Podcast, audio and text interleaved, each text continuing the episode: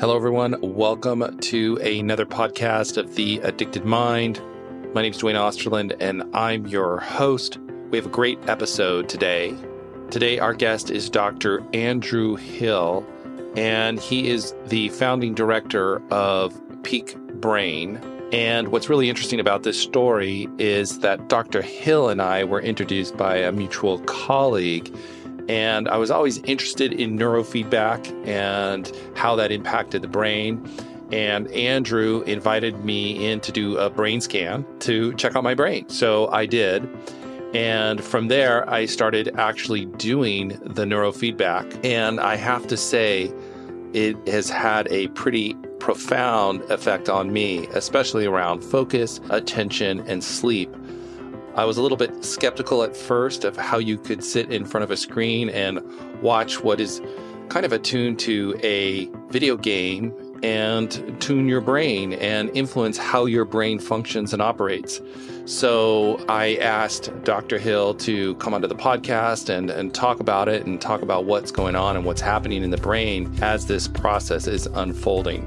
So I think you'll enjoy this episode. It definitely was super interesting to me, and I think it'll be super interesting to you as well, especially since I can bring my own experience to this and attest to how this works. So I hope you enjoy this episode. I hope you get a lot out of it. This is definitely an option for you to help with your brain. So if you're enjoying the Addicted Mind podcast, please rate and review us in iTunes. That really does help. It gets the podcast a lot of exposure. And think about joining our Facebook group. Just go to Facebook and type in the Addicted Mind podcast and click join and continue the conversation online. All right, let's go ahead and start this episode. All right, everybody, welcome to the Addicted Mind podcast. My guest today is Andrew Hill. He's the founder of Peak Brain. And today we are going to talk about all things neurofeedback and what that means and how that can help somebody. Andrew, please introduce yourself. Oh, thanks for having me, Duane. So I'm Andrew Hill. I'm, again, as you said, the founder of Peak Brain Institute, which is a sort of gym for the brain. We are neuroscientists that help people basically take control of their own neuroscience the same way your favorite personal trainer at your gym helps you learn how to you know move through transformation goals uh, to both assess and transform your body. So i have a long experience working in neurofeedback this thing we call brain training and uh, i also have a long addiction experience which is useful i think for this podcast. Absolutely. And i taught a lot at ucla for about oh about a dozen years mostly in things like gerontology, you know, the neuroscience of aging and development and peak aging and things like that, which sort of dovetails a little bit with the work I do at now Peak Brain because we're sort of a, a brain optimization company across life stages for some people. So we have childhood focused things with regards to perhaps childhood seizures or autism or ADHD. We got elder stuff with regards to you know cognitive aging and brain fog and word, uh, uh, word finding issues. Ironically, right. And then we have everyone in the middle who has all kinds of optimization challenges, which include both high performance goals as well as a lot of suffering sometimes for us. But yeah, Peak is awesome. a network of gyms essentially for the brain. Yeah. So, uh, what I want to talk about is what neurofeedback is. But I also, before we get into that, I want to say, you know, we got connected through a colleague, and I'm always interested in this stuff. That's one of the reasons I do this podcast. I'm always investigating this stuff. And we talked briefly, and you said, well, come on in. Why don't you just come on in and do a brain scan? And I'm like, all right, I'll do that. So we did that, which was very, very fascinating and interesting to see that. And then we tried some of the neurofeedback, and you said, well, keep going. So I've been doing it. And so it's been pretty profound, actually. And I'd love I to hear, not to make this me interviewing. So you know. we're gonna, yeah, we'll we'll talk about that a little bit and get into that. But before we do that, let's just first go. What is neurofeedback? What does that even mean? Yeah. And what's going on there? Sure. So neurofeedback is biofeedback or a form of a control or shaping or exercise of stuff in your brain or your central nervous system specifically. So all neurofeedback is a form of biofeedback, but not all forms of biofeedback are done in the brain. So they're not all neurofeedback. Like you can do hand warming or skin conductance or heart rate variability is a really powerful tool that's uh, used a lot these days for biofeedback as well as for things like assessing sleep and looking right, at our heart right. rate changes and things will give you sleep staging sometimes pretty well. So we're essentially taking something you're not usually aware of, like in this case, brain waves or blood flow, and we're raising that information up to a level the brain can interact with it. And I, I say the brain, not the mind, because one of the big differences between classic biofeedback, relaxation therapy, et cetera, and neurofeedback is that most forms of neurofeedback are largely involuntary because you can't feel your brain waves. You can't really feel your blood flow. The brain has no sensory right. nerve endings. Can't feel your brain. So if you're having a headache, it's not your brain, honestly. It's the stuff just outside. It's the muscles, the meninges, the scalp, the skull, et cetera. So in the case of neurofeedback, we measure some measurement, some some little circuit in the brain, its electrical pattern, it's the amount of activation it has, the amount of idle it has, the amount of lubrication it has in different sort of modules and modes. And we'll say uh, essentially most forms of neurofeedback are a passive form of conditioning called operant conditioning, but it's this involuntary form where we watch like for instance the first thing you did the first 20 minute session you did we trained a frequency in the brain called smr which was how the field of neurofeedback was discovered actually 50 plus years ago. And I'll give you that story if you want. But we start there and we, we measure a circuit on the right hand side of the brain that is involved in supervisory attention, essentially knowing if you're paying attention. And right. we measure the amount of theta and the amount of beta you're making, a low, a low frequency specific beta wave called SMR. And we just measure it moment to moment. And whenever your brain happens to make a little bit less theta, a little bit more beta for half a second, the computer goes, Ooh, good job, brain, and applauds by making auditory and visual stuff and the environment start to happen. And the brain's like, Whoa, stuff's happening. Hey, wait, huh, interesting stuff. And then a couple seconds later, the brain moves in the other direction, so to speak, for the workout. The theta goes back up, the beta might dip and the software slows down. The car slows down. The puzzle pieces stop filling in. The Pac Man stalls. And the brain's like, hey, I, I like stuff. Where's the stuff? A couple seconds later, happens to move in the right direction. Computer resumes the applause. The big trick here is we move the goalposts. So every few seconds, we adjust what we're asking for. So when you were sitting there for your first 20 minutes and your brain made some little moments where it reduced the theta and raised the beta, the computer applauded that. And then after a few minutes, we asked for an even lower amount of theta and an even higher amount of beta. And you, your brain had to trend across that direction to make the game run. And it's mostly involuntary. You can't feel your beta waves, your theta waves. Right. So right. my guess is you didn't feel too much initially. People usually don't. But after about three or four sessions, you get this lingering effect that tends to show up for a couple hours to about a day and it tends to impact the resources you have trained, like your sleep, stress, and attention. So you get noticeable changes, like you worked out. Oh, wait, I'm feeling something. Huh. Right. That's exactly my experience. It's like my focus is just stronger without as mm. much effort. I don't know how to explain that. It's very, it's just different, but it feels easier. So that's part of the experience. But first, let's kind of go in uh, to the first part, which is where we map the brain, because that's the first thing you yeah. did. So let's right. talk about that and kind of paint this picture, because as you're talking, I have the picture of my brain map in my mm-hmm. head, but I know maybe the audience listening doesn't know what we're talking about. So let's yeah. talk about that first and set that frame, and then we'll keep going. Sure. The field of neurofeedback was discovered in about 1966 or 7, the way it's done now. The field of brain mapping called QEEG or quantitative EEG is probably older than that. And to some extent, QEEG comes out of sleep studies, sleep research, sleep history. And EEG is among the oldest forms of neuroimaging. We used it even before we had electricity, believe it or not. They were able to bounce reflected light waves off of a rabbit cortex and make a bit of water shimmer in response to a brainwave and create reflection on the wall like 100 years ago. Well, we had electricity then, wow. but you know, this is a very primitive tech in some ways. We've been seeing as a phenomena for a long time, brainwaves, and not really understanding it. And somewhere around the middle of the last century, we started to get a handle on what big gross features of the brain looked like. And we started understanding seizures and sleep and big gross changes of the brain as indicated by electricity. So your brain's mostly an electrical and mechanical, believe it or not, machine It does like actual mechanical stuff sometimes. And your brain is roughly the same. Your resources of your brain, roughly the same. The Duane-ness of it all is the same, roughly, kind of day to day. You mentioned a lot compared to yourself a little bit, a bad day, a good day. But you compared to the average guy your age, roughly the same at a high level from 20,000 feet away in the data. So because of this, because fingerprints of the, uh, the amounts of brain waves, the connectivity patterns throughout your brain based on how it's built, the speeds of your brain waves, these things change across the life course with development and, uh, and with injuries, with learning. You know, year to year, they're a pretty stable metric.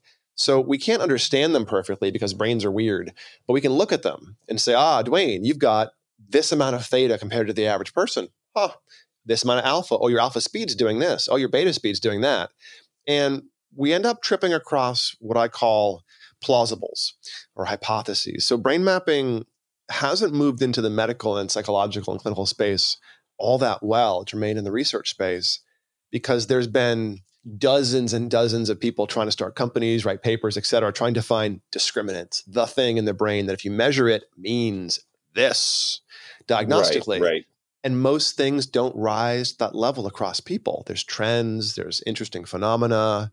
People are weird. So trying to judge something as problematic by how weird you are falls over once you try to make it, you know, discrete diagnostics. So there are some things Makes that emerge um, in the EEG that are almost diagnostic or that are at least useful. Like for a while in the 80s and 90s, the research was supporting the idea that you could do the ratio of theta to beta on the vertex of the head, and you could you could sort blindly ADHD and non-ADHD kids 94% accurately, ADD and and uh, inattentive flavor and regular kids from each other 81% accuracy, pretty good accuracy just on a pure data screen.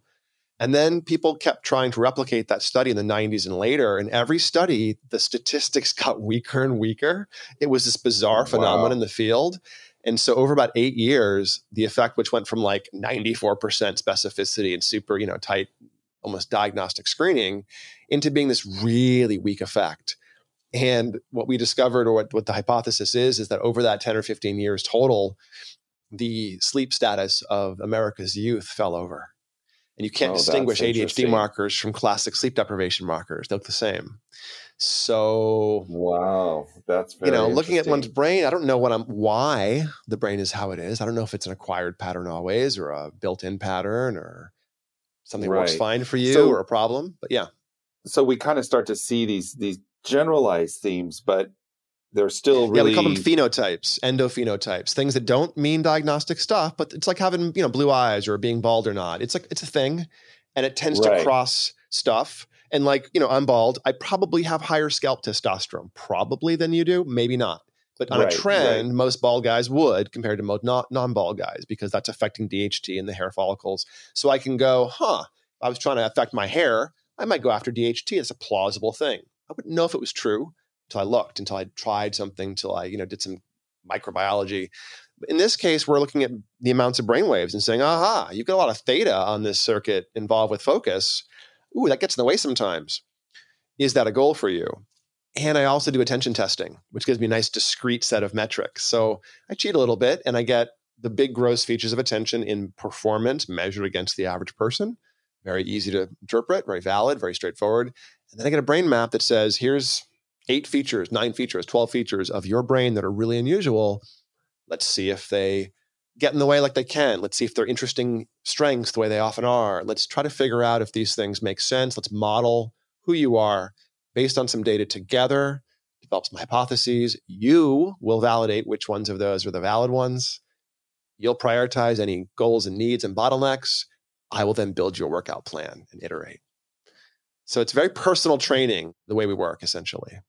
Right. So we we do this brain map. That's what we did, right? We mm-hmm. kind of see these overall arching kind of themes, thematics, mm-hmm. the phenotypes that you you looked at, and then with a little bit of personal history, you're able to start to craft a treatment protocol, I guess, or a exercise protocol to optimize those things.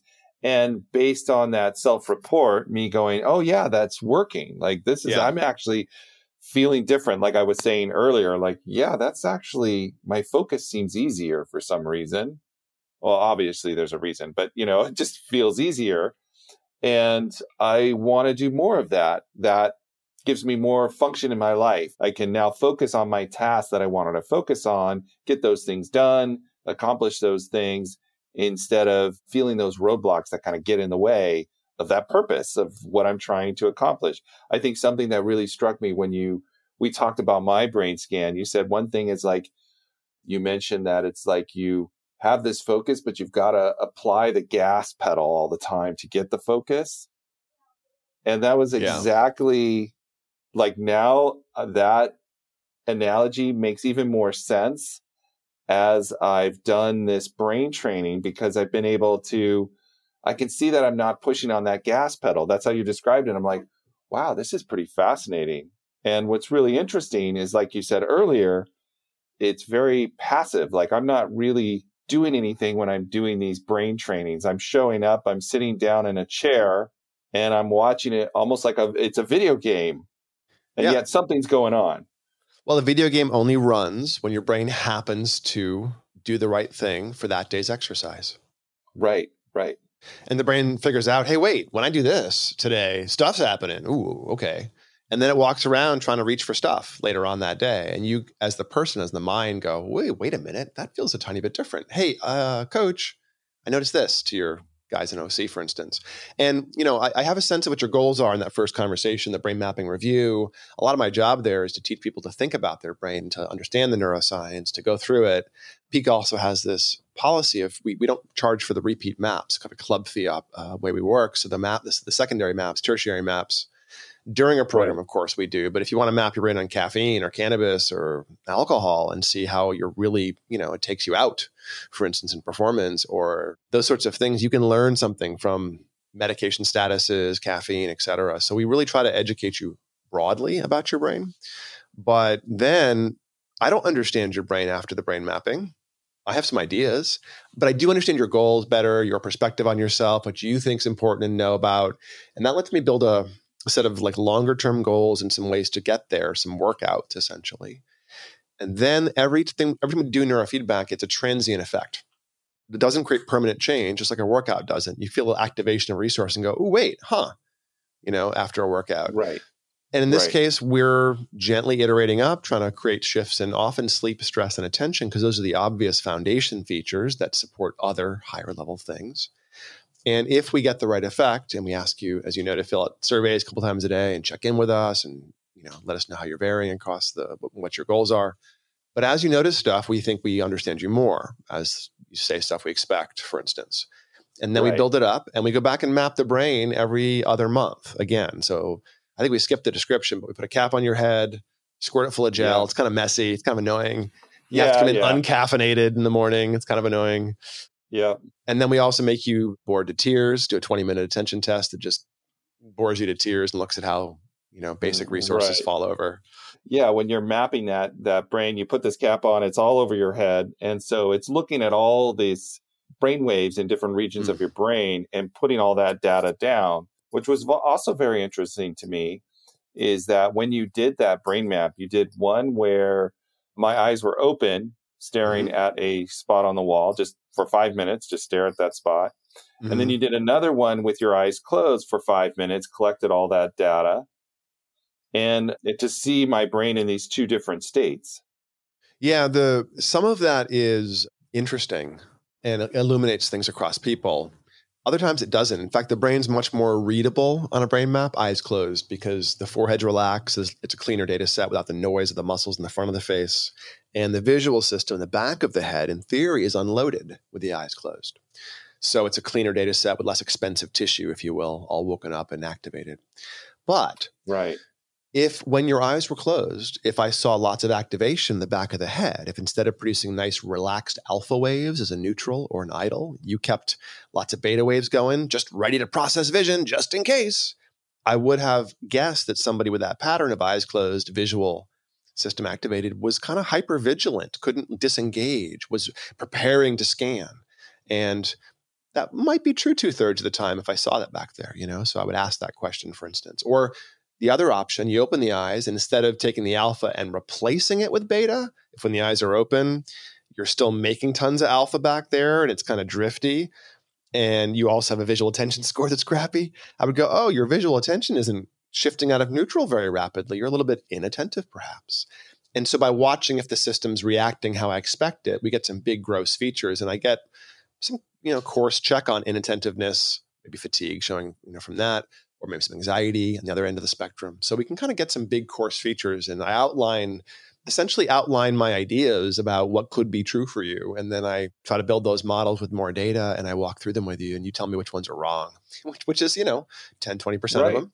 Right. I mean, that it sounds like that feedback is so important to this process because, like you said, you're kind of having a broad brush, but you need that personal experience of like, yeah, that's working. I'm feeling this. I'm, I'm sleeping better. I'm doing this. Let's do more of it.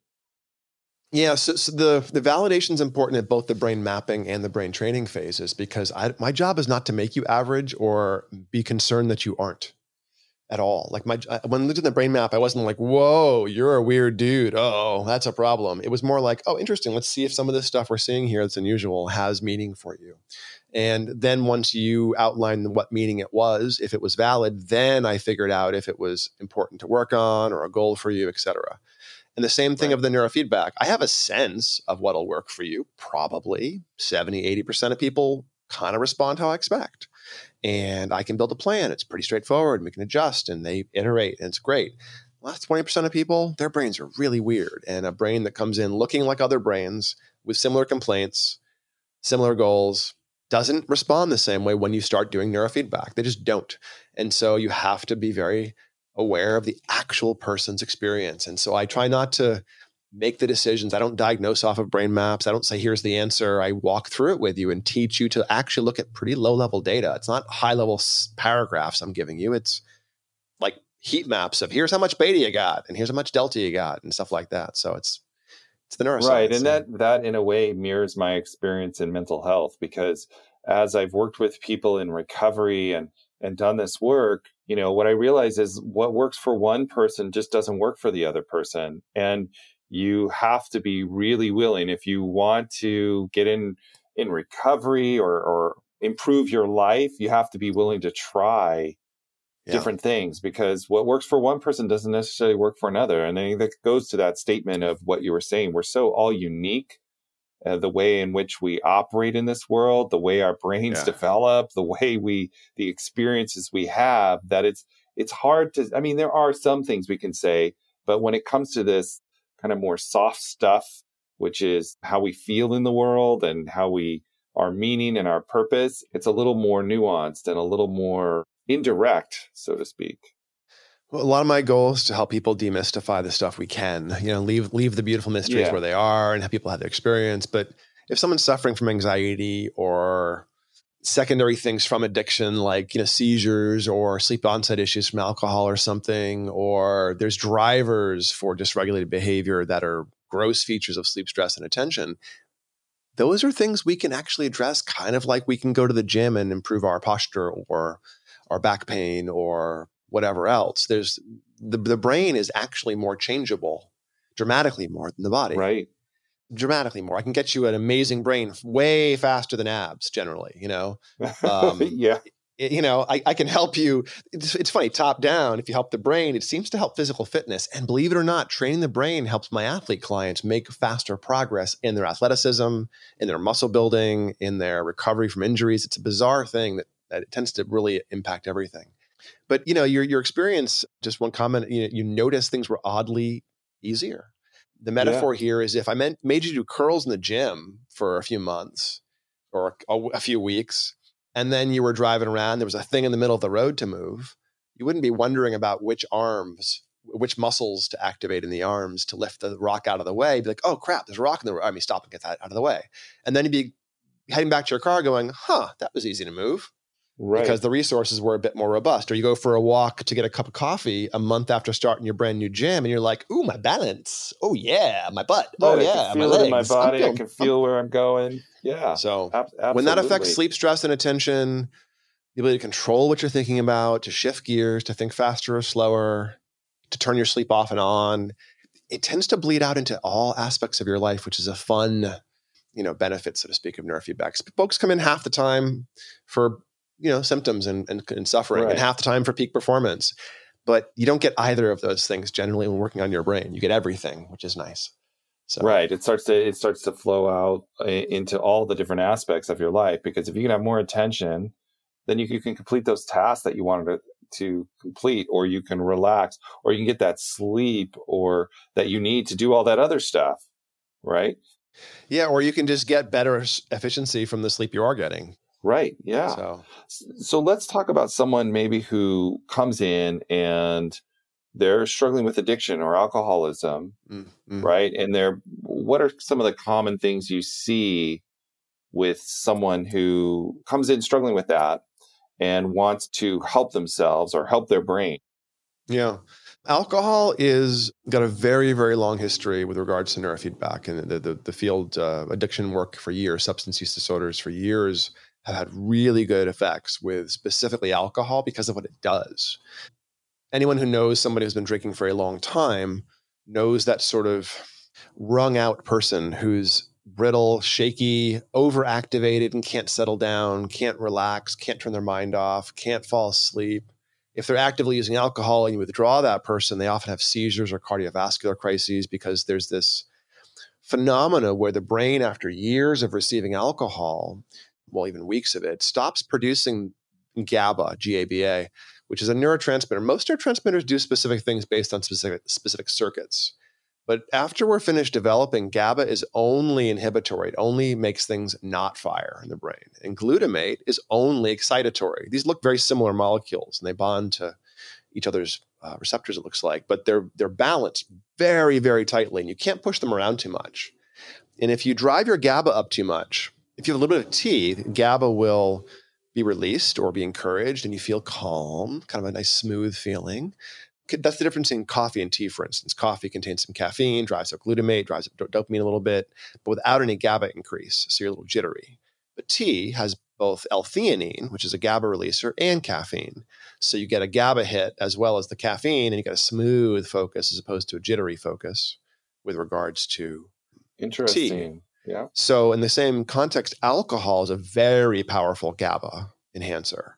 So that's that's the calmness, the sedation, taking the edge off, so to speak. That's what you're feeling. You're feeling the GABA, but the body it, it tries to balance GABA and glutamate very, very tightly. And if you raise the GABA too much, you pass out. This is why alcohol Right. makes you pass out. If you raise the glutamate too much, you have seizures. This is why if you've been drinking alcohol for many years, and the body's trying to fight and raise the glutamate to balance the GABA you've been ingesting essentially.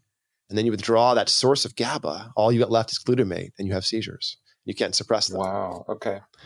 Okay. So gluta- it's it's this glutamatergic or excitatory state that can't be inhibited, can't be shut down, can't be stopped. And the inhibitory thing that helps the brain relax and not have seizures, as well as do things like not be fidgety, as well as do things like sit still, is a brainwave called SMR, sensory motor rhythm. So if you've seen a cat in a windowsill sitting still watching birds, that still body and laser like focus, that's SMR. If you train up SMR in somebody who's really shaky, the body starts to sleep again, starts to generate the GABA again, starts to turn its mind off and on again, starts to become comfortable with internal environments being a little bit erratic again, and you have inhibitory tone. So in alcohol Right, specifically, right. we do SMR training and then what's called alpha theta, which brings up the GABA deeply. It brings it to the hypnagogic edge, that edge of sleep, where the conscious mind drops away and creativity shows up and you kind of have the best ideas ever and then you fall asleep. We, we do Mhm. alpha theta neurofeedback for that. And that the combination SMR to remediate the overactivity, the disinhibition of the brain, and the alpha theta to re-educate the deep flow, the deep softness, the, the ability to downshift without the alcohol to summon your own GABA. Those two things together dramatically improve people's relationships with alcohol if they're moderate or if they're not or they're trying to be abstinent. It dramatically improves the consequences, so to speak, long term of having had al- issues with alcohol. So in a way you're you're training the brain system to be able to more balance itself and pull on its own resources so to speak to make this more balanced if it's become unbalanced from alcohol use from from Mhm. this so You can. You're yeah. able to kind of train, pull the brain to do this on its own. You do, and and this of course has has impact on behavior. Right. Some of the first addiction work with alcohol, some of the first studies showed that the one year relapse rate with and without neurofeedback is reversed. So the one year relapse rate without neurofeedback Wow. is 75% roughly. With it, it's 25%. Wow, that's a huge increase. You know, same thing with actually violent offenders, basically, in some research in Canada. Same thing, 75% readmission rate after release from, from incarceration, unless you add alpha theta neurofeedback for creativity and flow state and access consciousness and helping be comfortable with uncomfortable emotions. And then you reverse the, re, the, uh, reoffense, the reoffense rate. So it's a huge impact, alpha theta. And all my creative clients, all my actors and, and athletes and things love it because it gets you that deep, juicy flow state access, like it's a doorknob you can open and turn it on. So, or, or step through. Which is so interesting you're saying that because I'm reflecting on myself and and as you say flow state it really feels when I can access that state easier as I've been doing this brain training. Oh, that's good to hear. That's that makes some sense. The brain training tends to unfold differently for people, especially when there's an active substance thing going on or Mm-hmm. some history. You know, people have different relationships, and it's really kind of an interesting thing. If they're using cannabis, for instance, all the time or large amounts, neurofeedback cuts the tolerance down without your, you know, with, without fail, basically. So that the um, you probably know, but I, I'm very deep in this area, but moderate use of a substance or even a non-habit forming non-addictions like television food sex you know we need we need sort of moderation for things that are stimulating right. to have a good relationship with them if we have extremes tolerance goes up and our relationship with them is very very slippery and stimulus driven but if we have low you know use amounts we can have a glass of wine whatever tolerance is is required essentially for moderate having low tolerance required for moderate moderate use if you do a few right. weeks of neurofeedback, you abolish the tolerance for cannabis. Abolish wow, it. That's interesting. In like people who've been using it for decades. I've had like old Rasta dudes be like, shut up, dude. I've been smoking weed longer than you've been alive. And they come back, oh, you weren't kidding. My girlfriend's mad at me now. I couldn't order food at the restaurant. You know. Wow. So wow. so it changes and alcohol too. When I used to work in addiction centers, we would do 30 day abstinence for the alcohol folks that wanted to become moderate, we would still insist on a 30 day abstinence window at the beginning just to reset that. But I did find the neurofeedback has some impact on refreshing that aspect much, much faster than the pure addiction colleagues expected, so to speak, when they saw stuff. I worked a lot with doctors Marc Kern and Adi Jaffe, who uh, Dr. Marc Kern founded Smart Recovery and also Moderation Management like 35, 40 years ago now. Yeah and so that's my you know those are my experts in, in the addiction world but i came in helped found a company and did all the brain side of of the of that work with a, a large addiction population for several years with those those docs and i had some addiction experience before that but after that i was a strong believer in the one-two punch of smr and alpha theta especially with alcohol because alcohol does so much damage. And when I have clients I coach on their brain performance, I'm much less concerned about almost anything except for alcohol in terms of it getting in the way. You know, if someone's using too much of a, of a recreational substance, you know, I want to figure out how it's impacting them. If it's not impacting them too too much, then I'm more concerned about them, you know, being impulsive or anxious or whatever else, not sleeping well, and why they're using the damn thing. But alcohol, I'm very, very concerned about almost always because there's just no safe level for health. And it's so rewarding and changes the brain so so much so rapidly that it's a very slippery slope into dysregulated relationships with it. Wow that's fascinating. And the yeah so the damage it does to the brain is is uh and i see it decades intense. later yeah, Yeah, i see, it see decades it. later. Even when you're sober you know for for years i still see the damage. I don't see that. People that you know, were burnt out stoners or people that abuse stimulants. And, you know, I, I, don't see the same kind of damage with chronic substance abusers, even polysubstance abusers, major stuff. If alcohol is not Wow, a piece of it. I don't see the long term damage generally. Right. And what about if someone has been using alcohol and maybe they're sober now or they're struggling they're struggling to be sober, maybe they're they're Yeah. having, you know, or they're working on moderation, whatever whatever Mhm. whatever they're trying to do. Do you see the ability for the brain to repair that damage or I guess adapt to that? Oh, there's very large changes. I'll show you next time we're in front of a Zoom together. I'll show you some pre-post slides. But yeah, um, generally in chronic alcoholics, not binge drinkers who drink occasionally mm-hmm. large amounts, but people that drink even moderate amounts routinely, or which is usually higher amounts routinely eventually. Right. Those brains are the ones that I tend to see classic stuff in. And you look at their brains, even sometimes decades after becoming sober, and you see huge amounts of beta waves everywhere just it's an activated state. You see huge amounts of hypercoherence or over-connected beta between regions. Brain can't let go. And you see low amounts of things like deltas and alphas, low amounts of downshift or sleep or relaxation. And this com- people come in like this. It's very, very classic. It's a very robust phenomenon in the literature. I see it all the time when whenever someone comes in that way. I, I'm, you know, kind of guessing I'll see that before I see it. And generally about three months of neurofeedback about 40 to 50 sessions, can make wow. two standard deviations of change dramatically in their data permanently, get the person sleeping very, very well, That's a eliminate seizures. It's a huge amount of change.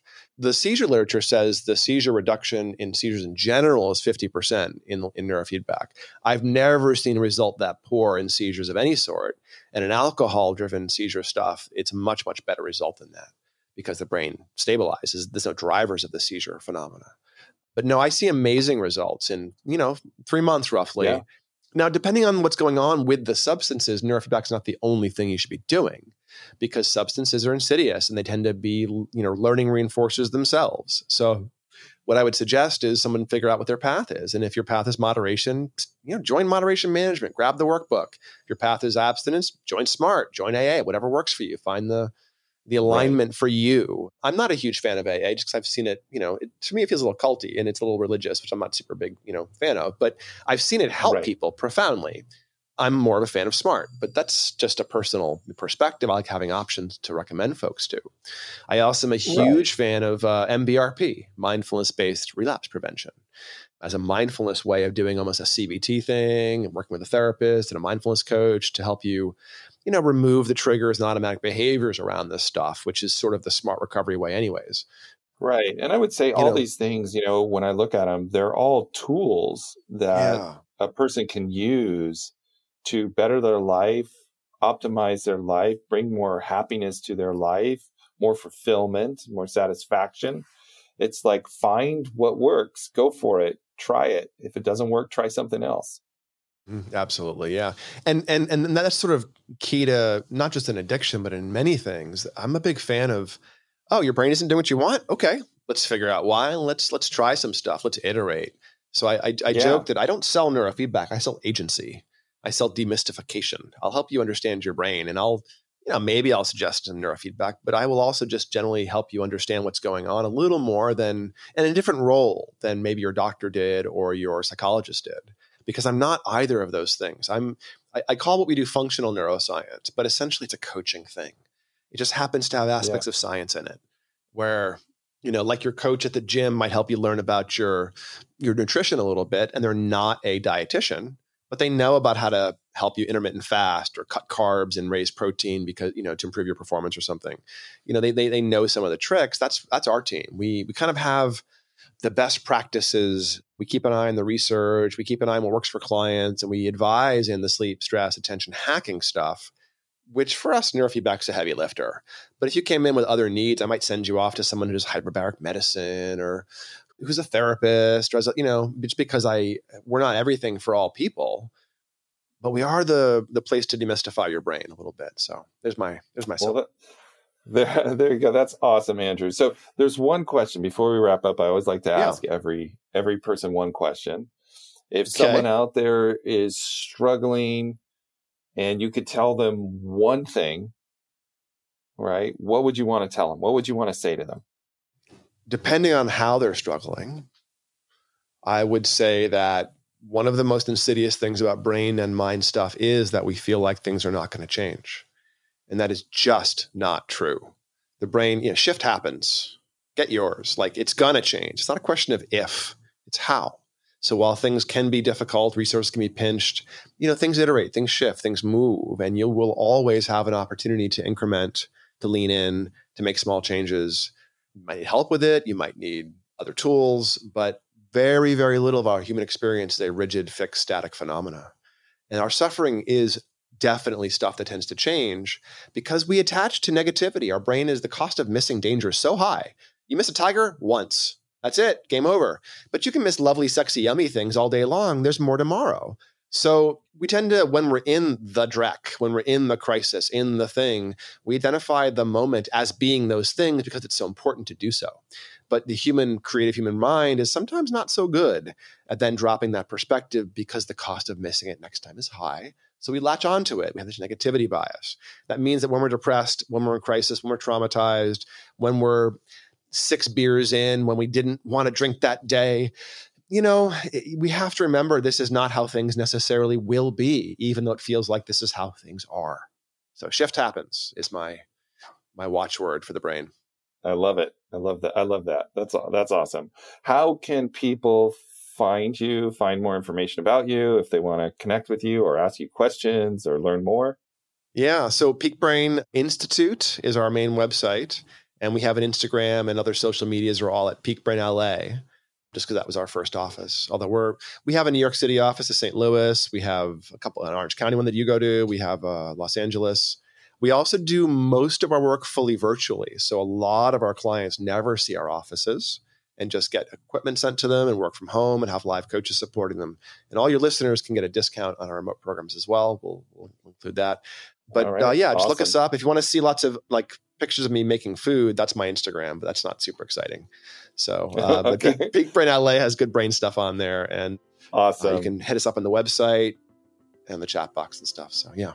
Great. I will put all of that information in the show notes at theaddictedmind.com. Andrew, thank you so much for coming on and, and sharing your wisdom and your experience. Oh, I just really my pleasure, it. sir. My pleasure. Nice talking to you, Duane. I will talk to you soon. You take care of that brain. All right. See ya. All right, everyone. Thank you for listening to the Addicted Mind podcast.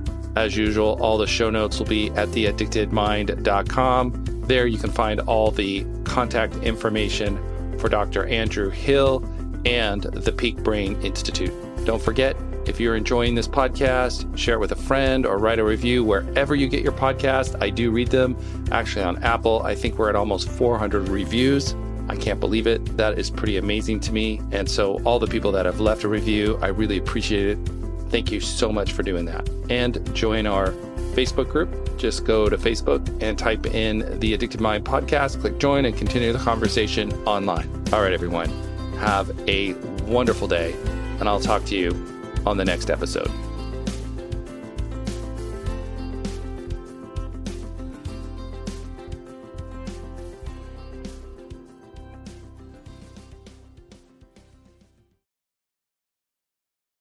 Madeline, and I'm the host of the Happiest Sober podcast. I got sober in my 20s after a decade of gray area drinking, and the greatest plot twist of all time was realizing that alcohol, the thing that I thought made my life the most happy and fun and exciting, was actually the exact thing preventing me from living my happiest and best life. My mom is 40 years sober, and she joins me on my podcast very often. I like to call her my part time co host, and I also bring you solo episodes where I share my top tips, tricks, and mindset shifts in sobriety, and lots of how how for navigating all the things sober from weddings to parties to holidays to bachelorette parties to trips. I'm also joined by so many guests who come on and share their sober stories, and they're all so, so inspiring. I'm here to show you that life doesn't end when you quit drinking. In fact, it's very much the opposite. And no matter what your relationship was with alcohol, life can be the absolute happiest when you're sober. New episodes come out every Tuesday. You can listen to Happiest Sober podcast wherever you get your podcasts.